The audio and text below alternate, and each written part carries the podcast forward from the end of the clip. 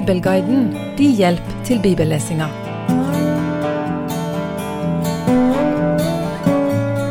David jages som nevnt tidligere ifra sted til sted.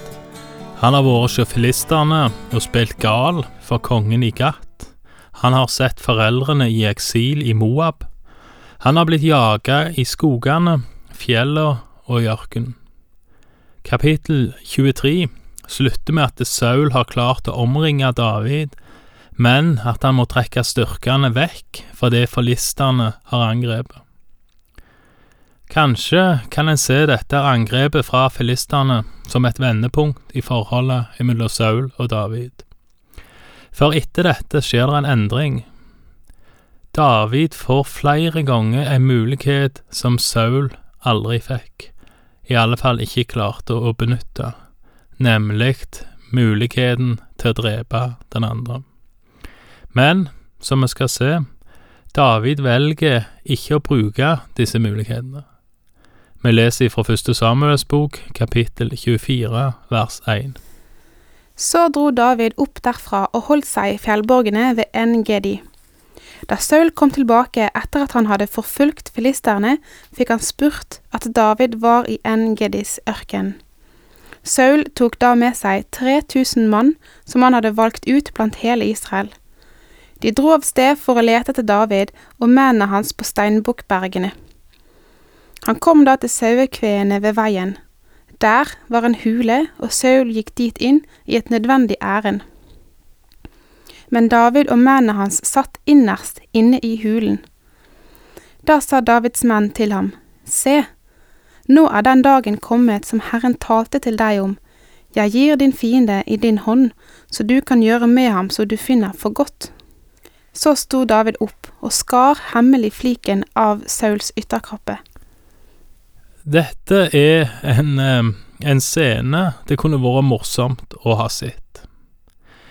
Ikke kampen på liv og død, men at David skjærer en del av kappen til kong Saul som en form for bevis på at han kunne gjort noe langt, langt verre. For hva er det egentlig som skjer her? Kongen kommer inn i ei håle for å gjøre et nødvendig ærend. Jeg kan ikke forstå dette på en annen måte enn at han skal gå på do. Saul går inn, og mennene hans holder seg naturlig nok igjen utenfor. Saul går rett inn mot David og hans menn. Hva som skjer, det vet vi jo ikke helt. Uh, vi vet ikke om Saul slenger kappen fra seg for at han ikke skal være i veien, eller om David faktisk skjærer av fliken mens kongen har kappen på. Uansett, jeg tenker det hadde vært løye å være der som vitne. Over til det mer alvorlige.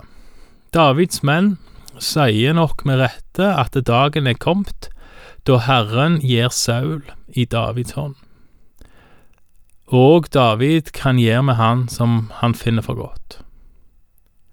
Hva finner David for godt? Jo, David velger å spare Saul. Men han sender òg en beskjed om at han gjorde nettopp det. Ved å skjære fliken av kappen ubemerka, så sier han veldig klart til kong Saul at han kunne drept han hvis han ville. Vi leser videre fra vers 6. Men deretter slo samvittigheten David, fordi han hadde skåret fliken av Sauls kappe. Og han sa til mennene sine, Herren fri meg fra å gjøre slikt mot min herre, mot Herrens salvede, og legge hånd på ham. For Herrens salvede er han. Og David irettesatte mennene sine med harde ord, og lot dem ikke få lov til å overfalle Saul. Men Saul gikk ut av hulen og ga seg på vei. David viser her ei veldig respekt for kong Saul. Kanskje ikke for selve personen Saul, men for embetet, eller sagt på en annen måte, David anerkjenner at Saul er salva av Gud, og at det da bare er Gud som kan kaste han av tronen. David får dårlig samvittighet for å ha skåret av denne fliken, og på den måten sett Saul i en flau posisjon, der alle ser at Saul kunne ha blitt drept. David irettesetter også sine menn og gir ordre om at Saul ikke skal drepes, noe som trolig virker veldig rart på de som har blitt forfulgt av nettopp Saul. David går nå ut etter Saul, og vi leser videre fra vers 9. Deretter sto David opp og gikk ut av hulen og ropte etter Saul. Herre konge!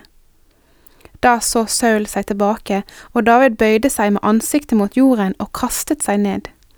Og David sa til Saul, Hvorfor hører du på folk som sier, David ønsker din ulykke?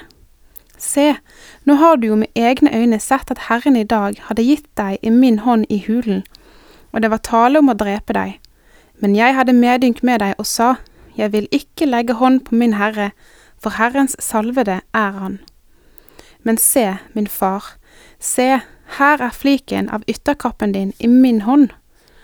For når jeg skar fliken av ytterkappen din og ikke drepte deg, så kan du vel skjønne og se at jeg ikke har hatt noen misgjerning eller noe ondt i sinne. Jeg har ikke forsyndet meg mot deg, enda du etterstreber meg og vil ta mitt liv. Herren skal dømme mellom meg og deg, og Herren skal hevne meg på deg, men min hånd skal ikke ramme deg. Det er som det gamle ordspråket sier, fra ugudelige kommer ugudelighet, men min hånd skal ikke ramme deg. Hvem er det Israels konge har dratt ut etter? Hvem er det du forfølger? En død hund, en enslig loppe. Så skal da Herren være dommer og dømme mellom meg og deg. Herren skal se til og føre min sak og dømme meg fri av din hånd. Hva er det egentlig David sier her? Jo, han sier at han kunne drept Saul, fordi Herren har gitt Saul i Davids hånd. Men David vil ikke gjøre det, fordi Saul fremdeles er Herrens salvede. David sier òg at Saul ikke må tro på de som sier at David vil han vondt, og han sammenligner seg sjøl med en død hund eller ei enslig loppe. Med andre ord ikke noe en konge med verdighet skal jage etter. Men hva er hovedpoenget til David? Hovedpoenget, tror jeg, kommer to ganger, både i vers 13 og vers 16. Og det sier det samme hver gang. Herren skal dømme mellom meg og deg. Gud skal dømme imellom Saul og David, og Davids hånd skal derfor ikke ramme Saul. På en måte antyder vel òg David her at dersom Herren hadde vært med Saul, så hadde han ikke trengt å jage etter denne bondesønnen landet rundt. Da hadde Saul kunnet vært konge med verdighet. Hva skjer videre? Jo, vi leser videre fra vers 17. Da nå David hadde talt disse ordene til Saul, da sa Saul, Er det du som taler, min sønn David? og Saul brast i gråt. Og han sa til David, Du er rettferdigere enn jeg, for du har gjort godt mot meg, men jeg har gjort ondt mot deg. Du har i dag vist meg hvor god du har vært mot meg. Du drepte meg ikke da Herren hadde gitt meg i din hånd. Når en mann treffer på sin fiende, lar han ham da gå sin vei i fred? Herren lønne deg for denne dagen, for det du har gjort mot meg. Og se, nå vet jeg jo at du skal bli konge, og at kongedømmet over Israel skal bli fast i din hånd. Så tilsverg meg nå ved Herren at du ikke vil utrydde etterkommerne mine og ikke utslette mitt navn av min fars hus. Og David lovte Saul dette med ed. Så dro Saul hjem, men David og mennene hans steg opp i fjellborgen. Her ser vi ei annen side av Saul, tror jeg. Det kan selvfølgelig være at han bare spiller, men hvorfor i all verden skulle han gjøre det? Jeg tror at Saul her er ærlig når han begynner å grine, og jeg tror han er ærlig når han anerkjenner at David er et bedre menneske enn han, i alle fall mer rettferdig. Og Saul sier òg noe annet vi kan merke oss. Han bekrefter at David ikke drepte han når Herren hadde gitt han i Davids hånd.